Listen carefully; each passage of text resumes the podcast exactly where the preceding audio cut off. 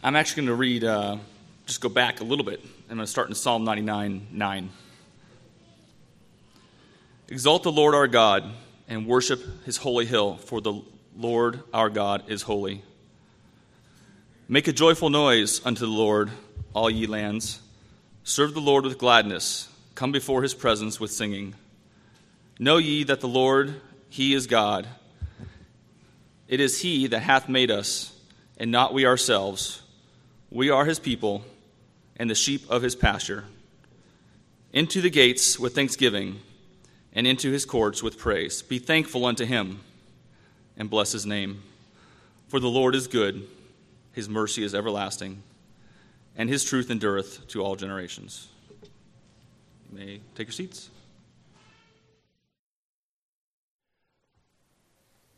Would you pray with me as we begin this morning? Father in heaven, you alone are worthy of praise and thanksgiving. You alone are worthy to receive glory and honor and power, for you created all things, and by your will, all things exist.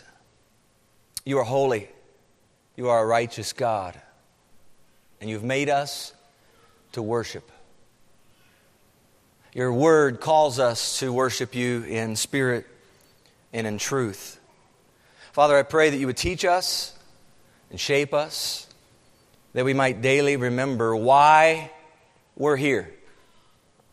The month of November, Father, is a time we typically set aside to give thanks. But may it be said of us that our lives manifest praise and thanksgiving 12 months of the year, and not simply in one. We have much to be thankful for. You have initiated an invitation, Father, like no other, to be a part of your work, to be a part of your mission, part of your purposes, be a part of your church. Father, may we be grateful that you would care so much for us, to invite us into your presence. What a privilege. What a Savior. May your word, Lord, be exalted this morning and received for the truth that it is.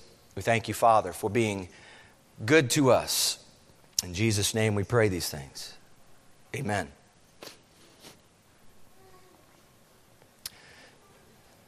Today may very well be a day when some of you receive an invitation. Next Sunday, November 24th, is Hospitality Sunday. Hint, hint. Some of you may receive an invitation. Some of you may be about giving an invitation. At some point you issue an invitation for someone else to come over into your home. And you know, opening your home is much more than having a family over for a meal, right? The invitation to come into your home is a privilege. It's a privilege for others coming into your home.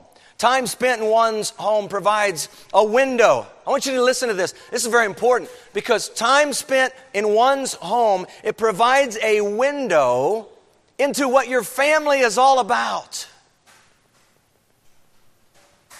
How you live, how you operate, how you speak to one another. What you think about worship. Your real colors typically blossom inside the walls of your home. An invitation to come over is a call to join your family. It's a line of hospitality. I think of the line that goes out in the fishing. It's a line that goes out. It's being offered to another brother or sister to come. And behind it all is a heart of love for people. People we should have a heart to love, being connected one to another in the body of Christ. You know, it would be strange as we think about and consider this invitation to come to one's home. It would be strange to go to one's house without first receiving an invitation. It's customary to first receive an invite. Maybe some of you have received an invitation of late this past year, perhaps, to a wedding. Someone that you know well, and you've looked forward to being there in attendance to see their lives come together in marriage. And here again, oftentimes in a wedding, you need an invitation. An invitation is usually sent out for you to come to the wedding. Around May and June of every year, it seems as though there are many invitations that go out in regard to open houses. There are young people who are graduating from high school and graduating from college, and there is an invite to come and celebrate the goodness of God in the lives of these young men and women.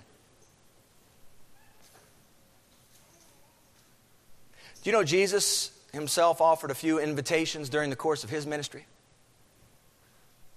I was reminded of a few this week as I was thinking about this text. Matthew 11:28 is a wonderful invitation. Come to me, he says. All you who labor and are heavy laden. And what's he say? I will give you rest. John 7:37, on that last day, that great day of the feast, Jesus stands up and he cries out and he says, if anyone thirsts, let him what? Come to me and drink. Or Luke's Gospel, chapter 14, verse 27, Jesus says, whoever does not bear his cross and come after me cannot be my disciple. Same Luke's Gospel, chapter 18, verse 22. Jesus, when he heard these things from the rich young ruler, remember, he said, all these things I've kept. What am I still lacking here? And Jesus says, one thing you lack. Sell all you have, distribute to the poor, and you will have treasure in heaven. And here it is. And come, follow me. Churches, I've been reading the text this week. I've discovered something about this 100th Psalm. This is an invitation to worship the Lord, the King of Kings. It's an invite. This morning, you are welcomed to worship the Lord. That's what we have right here in Psalm 100. An invitation from the King. It's a true call to worship the Lord.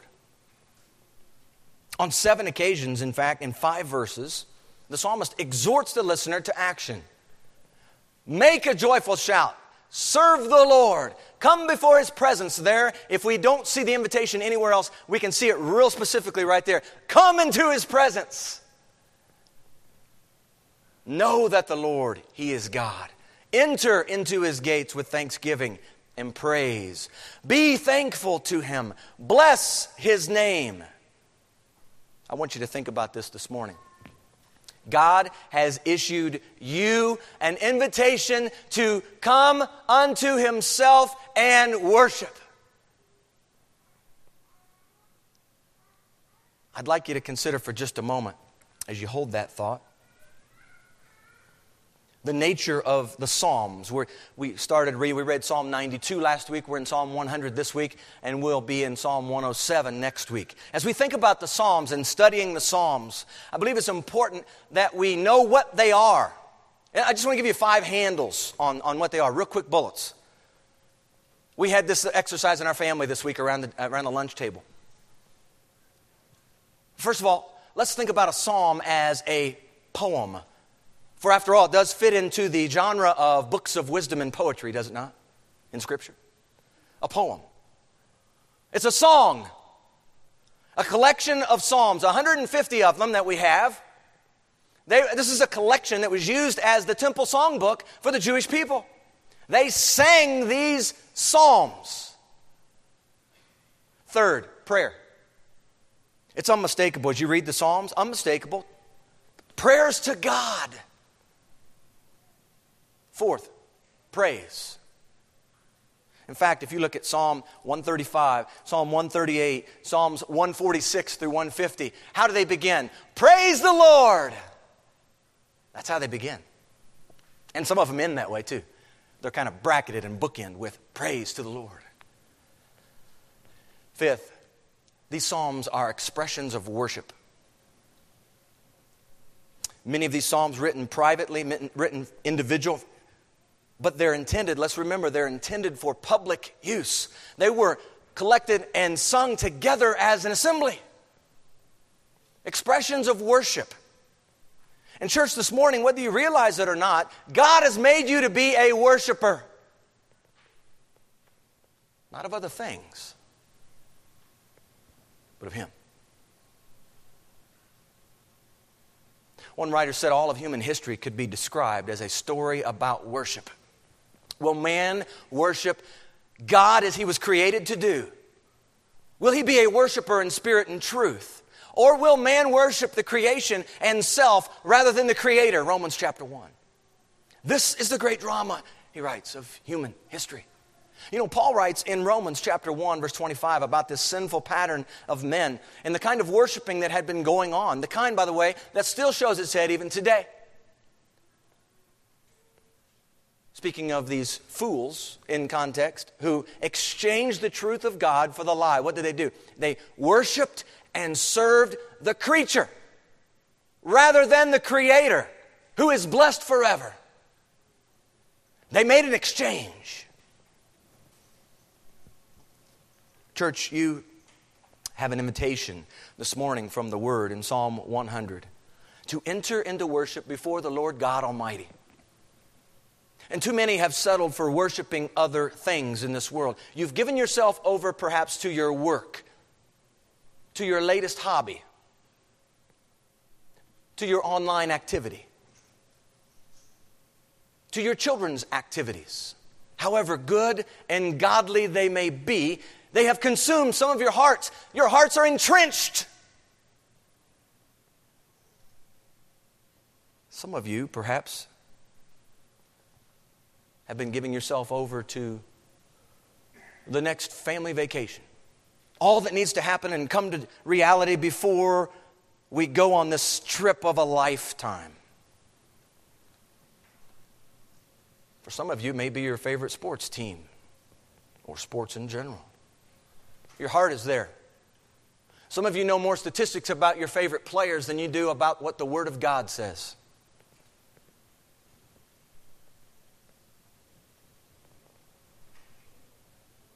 You've given your heart over to the creature.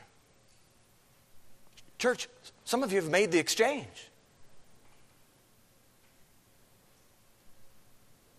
Giving your heart to the creature, to the things of the world, to the temporary, to the stuff that's going to fade away. It's going to burn up, the Bible says.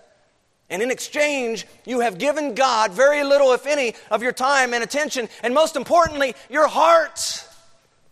Church, this is not just my opinion. The Bible speaks to this in Malachi the prophet, the last of the books of the Old Testament. Let me give you one verse. Because Malachi says this in chapter 1, verse 14. They were bringing, it's a condemnation, an exhortation. Hey, why are you doing this? They were bringing animals, not spotless, perfect animals, to sacrifice. Cursed be the deceiver who has in his flock a male and takes a vow, but sacrifices to the Lord what is blemished. For I am a great king, says the Lord of hosts. And my name is to be feared among the nations. Church, have we settled into this? Have we been in the routine now, in the rut, if you will, of bringing to God our leftovers, bringing to Him those things that are blemished? We need to remember, and Malachi the prophet reminds us of this. This God we serve, this God who calls us into, has invited us into worship, is a great king. And we're going to see today, even in the psalm, Psalm 100, this king that we serve is good. Amen? He's good.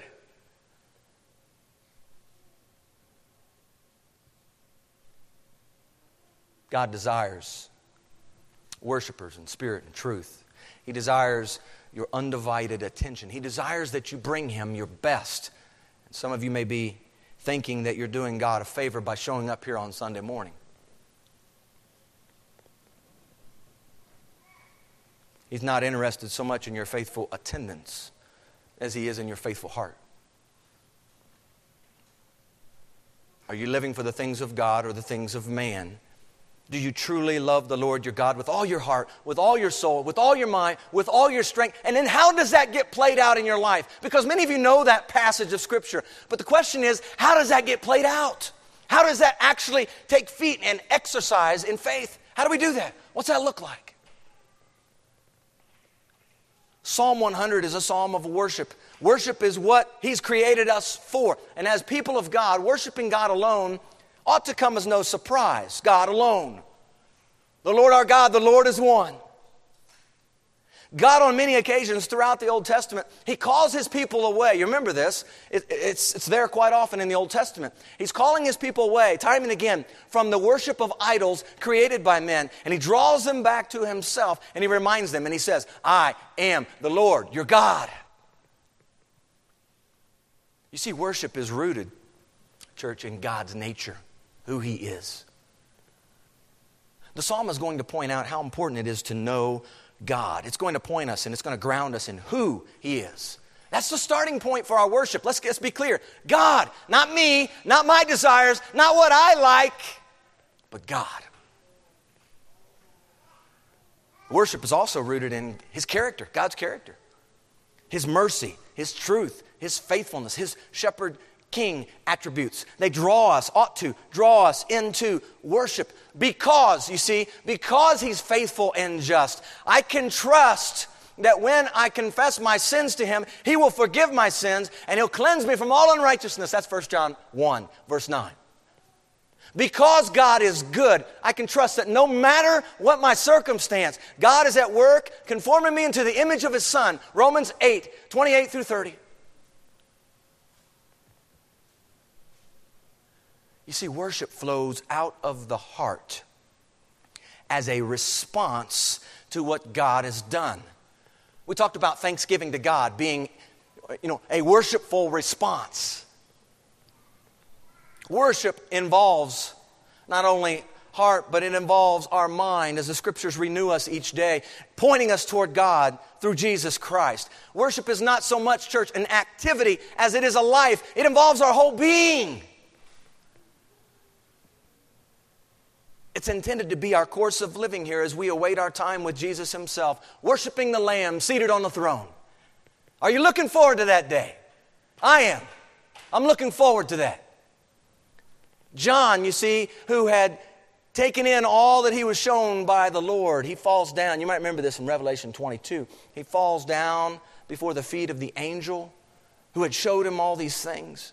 In Revelation 22, verse 9, the angel says to John, see that you do not do that, for I am your fellow servant and your brethren of the prophets and of those who keep the words of this book. Listen to what he says to John. Worship God. That's what he told John, Revelation chapter 22. Let's be mindful of who it is we're to worship because, you see, I think sometimes we have been mistaken. We've decided we're going to worship the creature. We're going to worship this thing. We're going to worship this idea, this experience. Let me remind you this morning, church. As a child of the King, we've been called to worship God through Jesus Christ. That's who it is we're to worship. It's important we remember this. And it's also important in that same Revelation 22 context, worship God. This is spoken right before verse 10, same chapter, Revelation 22. Verse 10 says, for the time is at hand. I want you to see something. The Bible puts this connection together. This urgency of worshiping God today while you still have breath of life. Church, the time is at hand. The Bible says that today is the day of salvation. The days of playing church are over. They're over.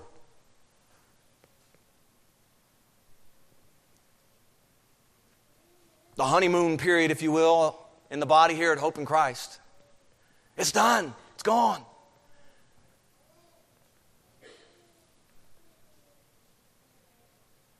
Men and women, worship the Lord your God. Children, all those gadgets, toys that you spend a lot of time with, that possibly have your heart, I want you to listen to the word. Listen to this. Jeremiah chapter 7. Jeremiah the prophet instructs us here. Jeremiah 7, 9 through 11. He says this. Will you steal, murder, commit adultery, swear falsely, burn incense to Baal, and walk after other gods whom you do not know? And then come and stand before me in this house which is called by my name and say, we're delivered to do all these abominations. Has this house, which is called by my name, become a den of thieves in your eyes? Behold, I, even I have seen it, says the Lord.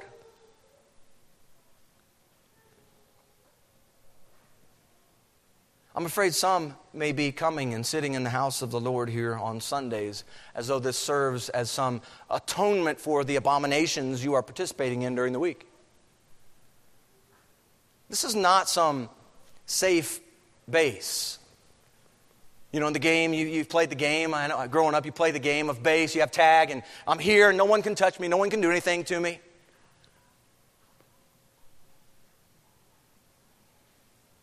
This is the house of God.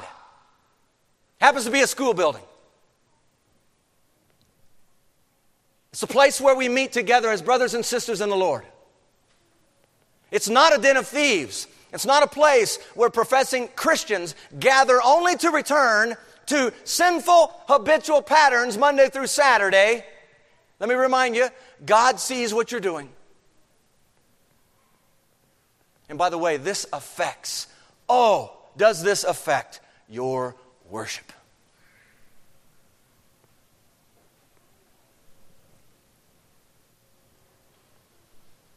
See, your worship may not be what it could be before God because of this life that you're living. It's difficult to worship the Lord together as a body of believers when worship has been absent in your life all week. The call to worship spoken of in Psalm 100 is a call to worship God with your life. You see, this compartmentalization of your faith, see that it takes no foothold, please, church. Think about what happens when you live a double life. You not only pretend on the one hand, but you are blaspheming the name of God. And, you know, according to the principle we see in Romans 2:24, I wonder if the name of God is regularly, among his own people, is regularly blasphemed among the nations. The invitation this morning is to worship God, the King of creation. See what he's revealed right here in his word. See it as an invitation to come unto himself, to enter in. So Psalm 100 verse 1, let's look. First of all, who is invited to worship the Lord? Who's invited to worship the Lord? Make a joyful shout to the Lord. Here it is. All you lands, or some of your translations, all the earth. Is that not a big invite?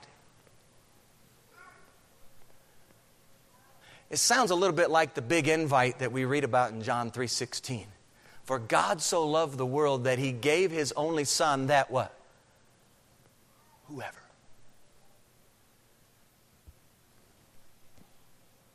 Make a joyful shout to the Lord, all you lands. It's broad. The psalmist calls all the lands, all the earth to worship the Lord. That may sound a little bit impossible, sound outlandish maybe. But what does the Bible say? Whenever we come to a scripture and we're just wrestling with, wow, how can that be? What does the Bible say? I'm reminded of the passage in Philippians chapter 2 when I read this verse. And this passage comes in context in light of Christ's humility. Remember, he became obedient even to death on the cross. And then we read right after that, therefore, God also has highly exalted him and given him the name which is above every name, that at the name of Jesus, every knee should bow. Those in heaven, those on earth, and those under the earth, and that every tongue should confess that Jesus Christ is Lord, to the glory of God the Father. To the glory of God the Father. Psalm 95, verses 1 and 2, in case you're wondering, is directed at the child of the king. It says, "O come, let us sing to the Lord. Let us shout joyfully." That's the same phrase right here in Psalm 100. Shout joyfully to the rock of our salvation. You see, God's people are to be about shouting out his glory. Wonderful God, the rock of our salvation. Let us shout joyfully to him with psalms. The invitation is for all to come and worship the Lord. All the lands, all the earth. Yes, it goes out to them. But it also goes out to those who bear the name of Jesus, who have God as their rock and redeemer. Make a joyful shout to the Lord. Question: what are the implications of this call going out to the nations?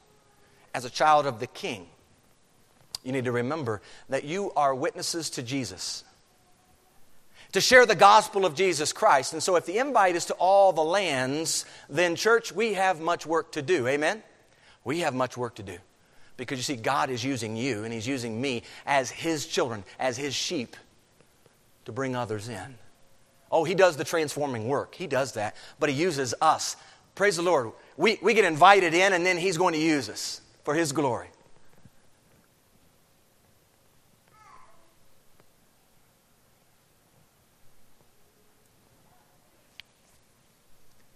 If you are a child of God, you've been given. It says make a joyful shout. You've been given joy, church, that can never be taken away. The kind of shouting, the kind of praising, the kind of thanksgiving evident in the life of God's child is characterized by joy. Joy in your heart manifests itself outwardly. You've heard me say this on many, many occasions. I always like to take advantage of it, though, whenever that text provides itself. Joy in my heart ought to be reflected right here, right? On my face. People ought to be able to see the light of Christ in our heart. It ought to shine.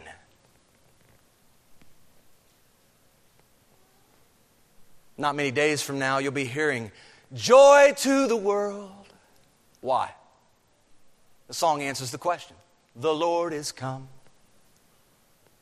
Let earth receive her King. Let earth receive her King. Let every heart prepare him room.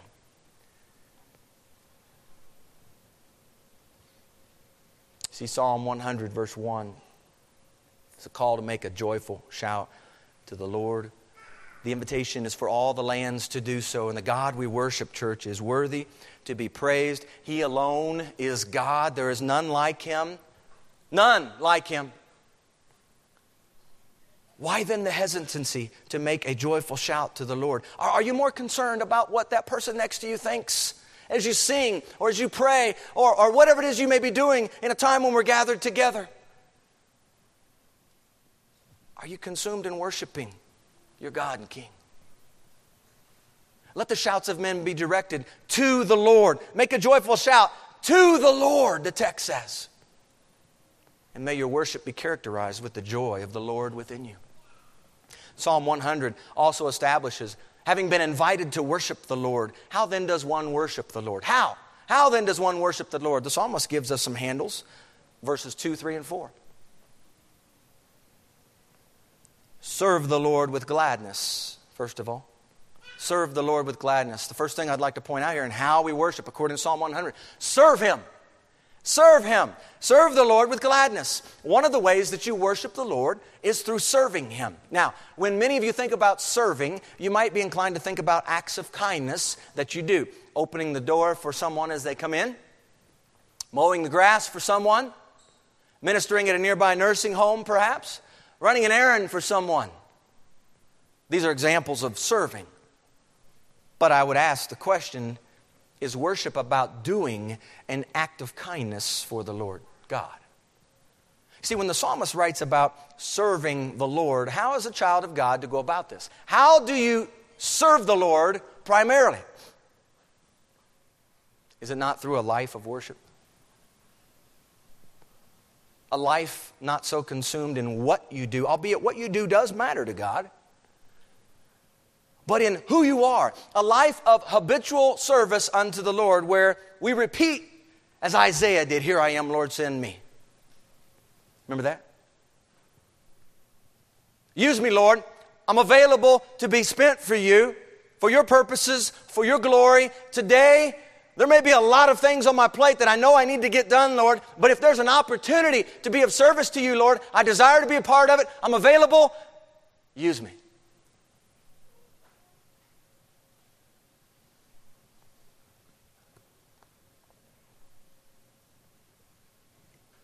Not only is the call to serve the Lord, but it is a call to do so with gladness. Gladness. Does the opportunity to participate in worshiping God exhibit gladness of spirit in you, or drudgery, duty? I'll participate because no one else seems to be doing it. Or, I haven't done this in a while, so I better do it this week.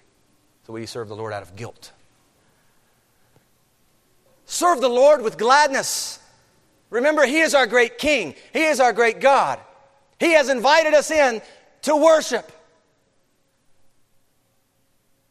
We ought to serve Him with gladness. One writer says, sometimes when we're asked to serve the Lord in a particular way, we reluctantly accept. But we do so only out of a sense of obligation. When that happens, we need to pray for a willing spirit so that we can serve the Lord with gladness. That's where we need to be. That's where all of us need to be. Serving the Lord with gladness. It ought to be a pleasure to worship God. It ought to be a joy to serve Him as a part of this body. It ought to be a delight to serve the Lord of Lords. Are you serving the Lord, church, with gladness? That's the question put before you this morning from the text. Are you serving Him with gladness?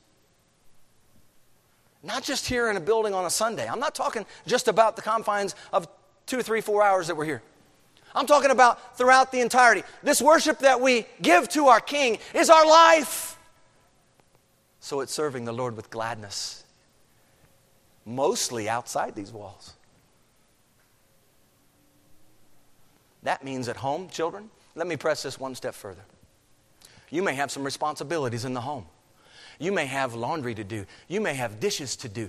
You may have schoolwork to do. You may have all kinds of things, responsibilities at home that you need to do. Guess what?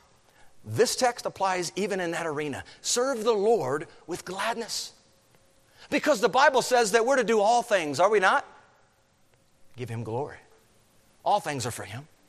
Serve Him with gladness. It'll transform the way you do everything.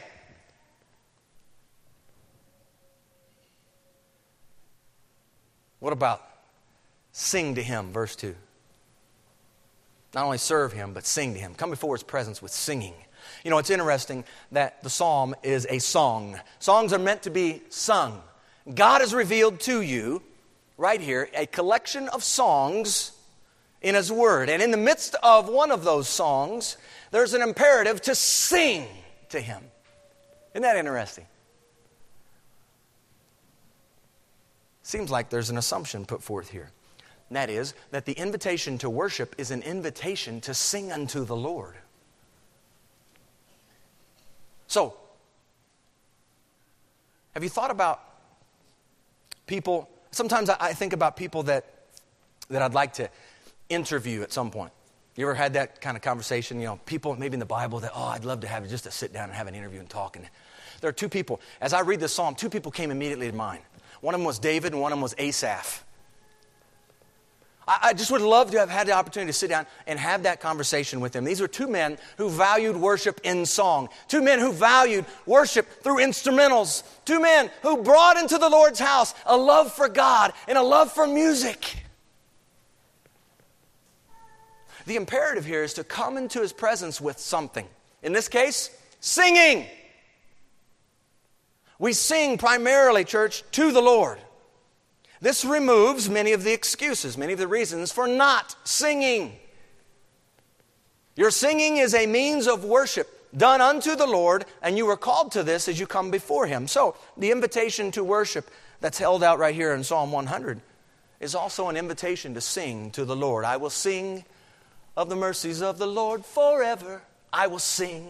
And you could just think of songs. You probably know many songs that talk about singing unto Him. I sing for I cannot be silent. His love is the theme of my song. What do we have to sing about there? We've been redeemed. That's what we have to sing about. Redeemed by the blood of the Lamb. His child forever I am. Third, verse 3, Know that the Lord, He is God. It is He who has made us and not we ourselves. We are His people and the sheep of His pasture. Serve Him. Sing to Him. Third, submit to Him. Submit. The kind of worship that's called for by the psalmist is submissive to God in all things. The call here is to know that the Lord, He is God. Not some intellectual assent that He's God. Oh, yeah, I know He's God. But this real, vital, personal relationship with God through His Son, Jesus Christ, that gets manifested through a life of submission, a spirit of humility, and a willing, obedient spirit to His Word. I want you to consider that many around you have yet to submit, have yet to surrender their lives to God through Jesus Christ. Many continue living as though God were not present. He is the one who made us and not we ourselves. Creation is God's work. Church, I want to let you know something this morning. The book of Genesis is still true. Did you know that? Did you know the book of Genesis is still true today? And in particular, let me just point this out. Genesis 1 through 11 is still true today.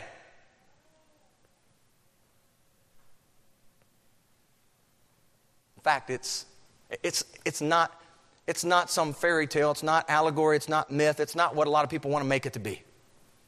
It's foundational to your understanding of Scripture. God's Word, church, let's understand this. God's Word is not some buffet where you can pick and choose what you like and what you don't like, what you think you believe, and this doesn't sound right. No. It is all of God. This is His inspired Word. It is without error all the way through. So where you may not understand, where you may not think, wow, that's hard to gather, that's hard to fathom. The problem is not God. This is God's perfect Word. The problem may rest with you and me, right? Our lack of understanding, our lack of relationship with God through Jesus Christ. The Holy Spirit will continue to point us to the things of Christ. Do you believe that He's the creator of all things? Do you believe that He created man and woman?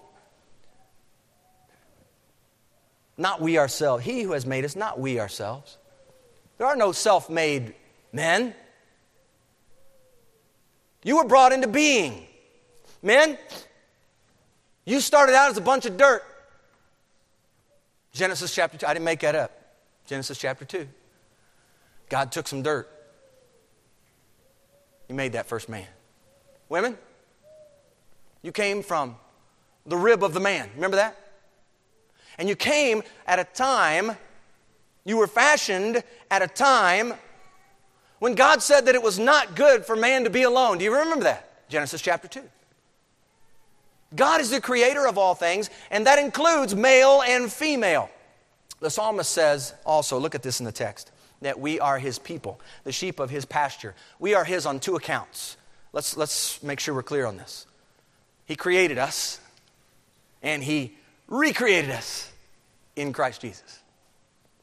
Okay? He bought us with a price. Contextually, the psalmist is speaking of His people. Let me ask the question. It's a question you ought to ask as you read the text. Of whom does he speak here? His people. Would it not be the people of Israel? The sheep of His pasture, God's treasured possession, His people.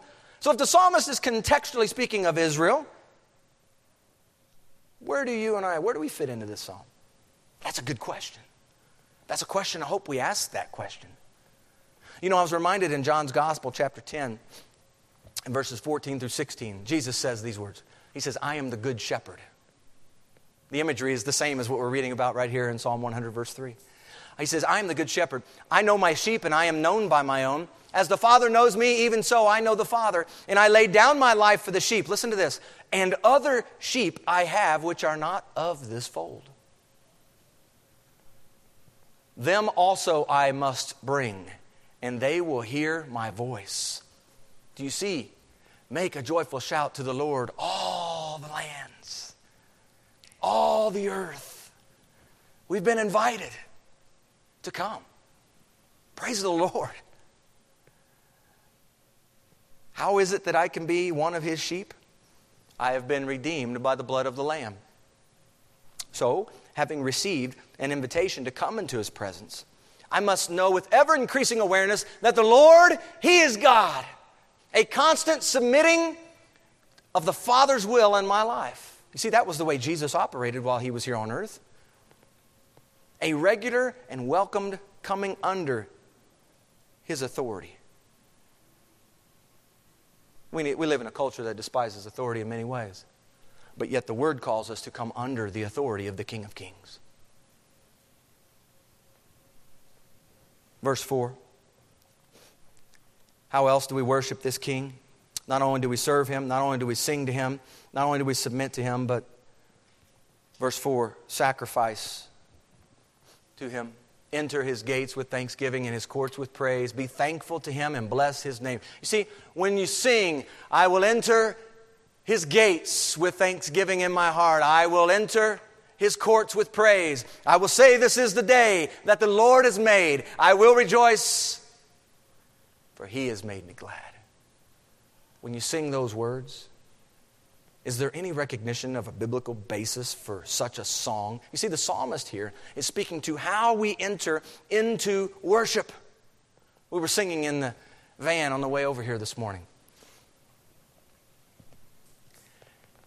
And that just, me personally, that's one way to help enter into the building, if you will, for our time on Sunday morning of worship. To prepare our heart to enter in with thanksgiving. Enter His gates and His courts with thanksgiving and praise. You see, Thanksgiving, church, is not a day, but it ought to always fill the life of a follower of Jesus. When you come inside the building, and perhaps even this morning when you came inside the building, in what manner did you do so? Did you come prepared and ready to worship the Lord, to give Him thanks, to praise His name? The Bible addresses some preparatory work in our lives. There's a lot that can go wrong. I'm a testimony to that this morning. We're getting ready to leave. We can't find a shoe. We're in the van and we're on the road just outside our house. We're on the road and 2 toothbrushes didn't get used this morning. So we got to go in and we got to get toothbrushes to brush some teeth. I know it happens. That being said, there is preparatory work needs to happen as we enter in. We need to understand that it's a sacrifice to prepare for our time of worship. Christ sacrificed, church, His own life on the cross. He willingly gave of Himself and laid down His life for the sheep. Worship is costly. It demands your time. It demands your attention. It will require sacrifice. Let me ask, what are you bringing to the Lord as you enter into the gates on a Sunday morning? What do you have to offer the Lord as you enter His courts? You know, I'm afraid some of you have been entering God's house empty-handed. I'm reminded in the Bible, when the people of God, and they journeyed to the holy city on those 3 annual feasts. Remember that? They would journey, and they were told that they were to come to have something to offer. They could not come empty-handed. Worship demands sacrifice. I was reminded of this in the life of Abraham. And you remember the story of Abraham. How he experienced a bit of sacrifice as he was instructed to climb Mount Moriah with his long-awaited promised son, Isaac. The sacrifice on this day would be Isaac. And Abraham, by faith, bound his only son and prepared to walk up that mountain. Out of obedience to the Father. God showed up on that mountain. He intervened and He provided the substitute lamb for the sacrifice. You see, worship costs something. See, if we only really truly understood what it cost for you and for me to be redeemed by the blood of the Lamb, I believe our lives would be altered drastically. I think many of us live our lives and we turn our head we forsake what God did for us and providing that perfect substitution, Jesus Christ, for our sins.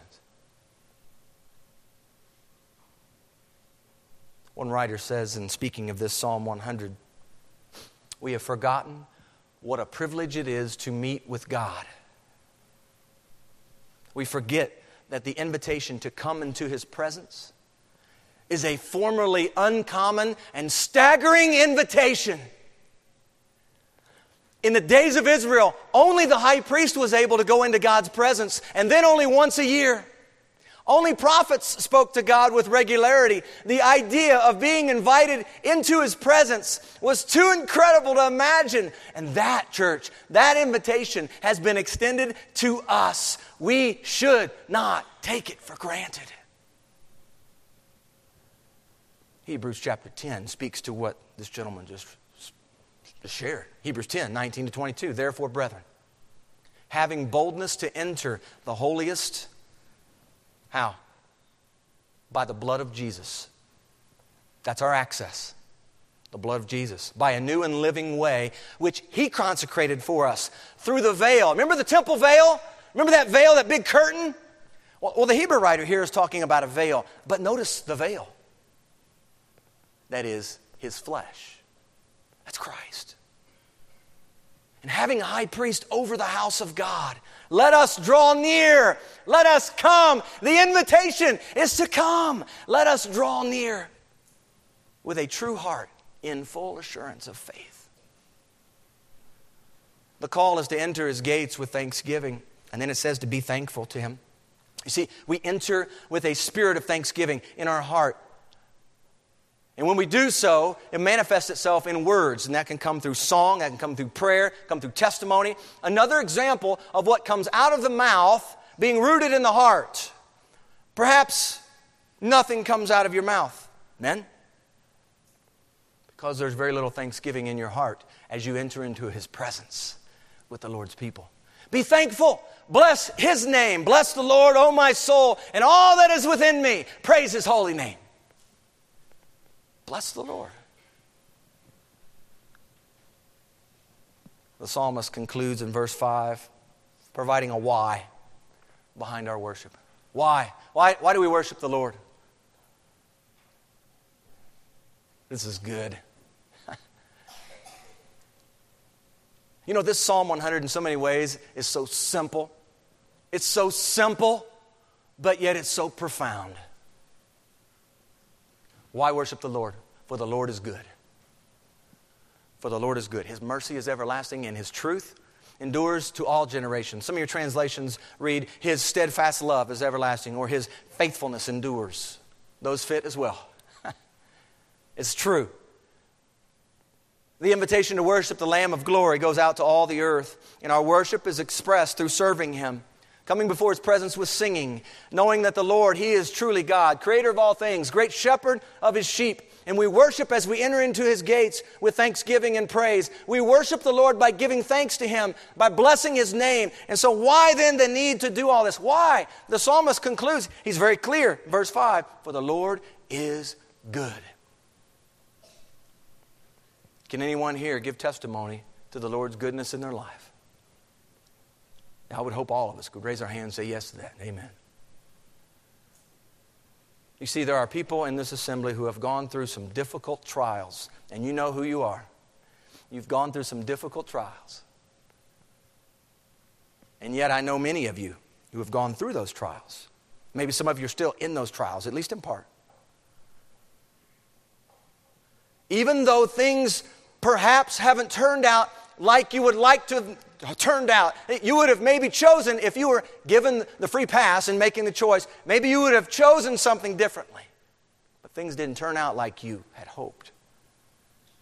You can still say without a doubt that the Lord is good. You see, you've seen the Lord show up in your life. You've seen His faithfulness toward you and your family. You have been the recipient of many prayers, and the Lord has been good to see you through your trials. That's the Lord's goodness. He sees you through those trials. See, in light of His goodness, church, Why would anyone be hesitant to give worship to this king? I'm reminded of the lyrics of a song. I bring an offering of worship to my king. No one on earth deserves the praises that I sing.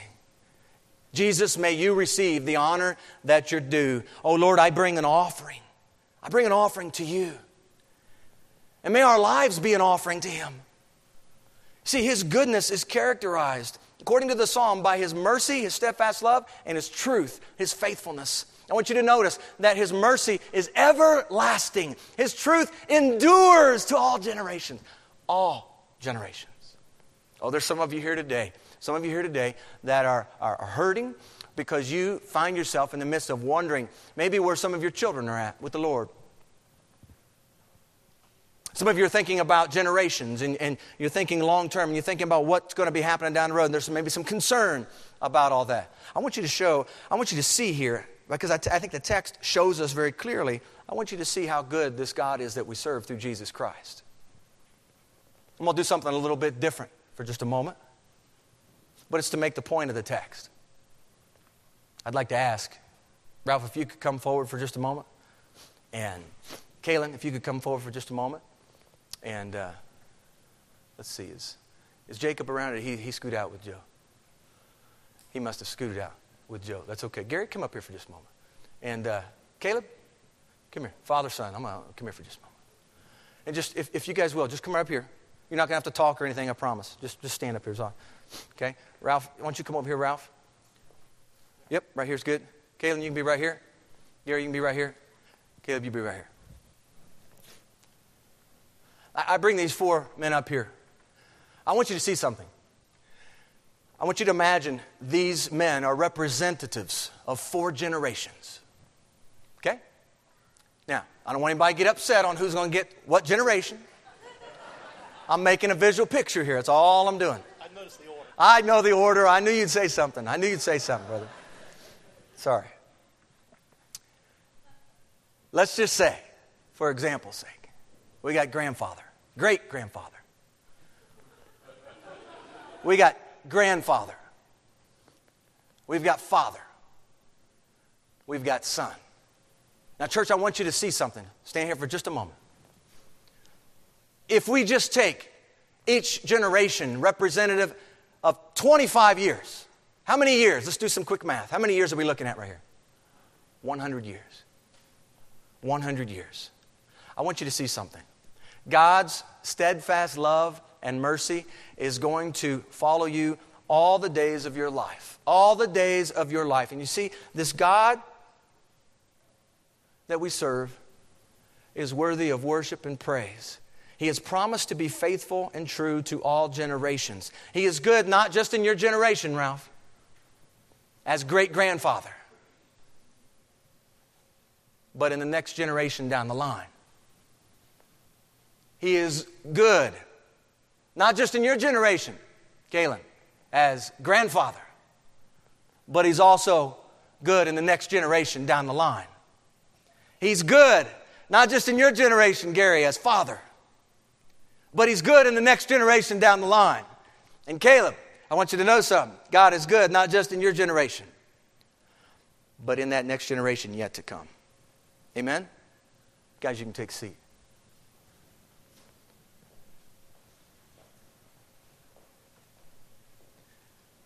Church, I want you to see something. This God that we serve, he is good through all generations. Dad and Mom, you might think you've just dropped the ball. You might think you're miserable. You may think all these bad things about yourself because of what you've not done as a parent. I want you to know that the God who has invited you in is a God who has love and mercy. His truth, his faithfulness endures through all generations. That's good news. Church, would you agree that the Lord is good? The Lord is good. And he's working good in your lives. Those who love the Lord, He is working, the Bible says, all things for good, and He is about sanctifying and drawing you evermore into the image of His Son, Jesus Christ. Why the need to worship the Lord? Church, it's really this simple. It's really this simple. God is good. Let's pray.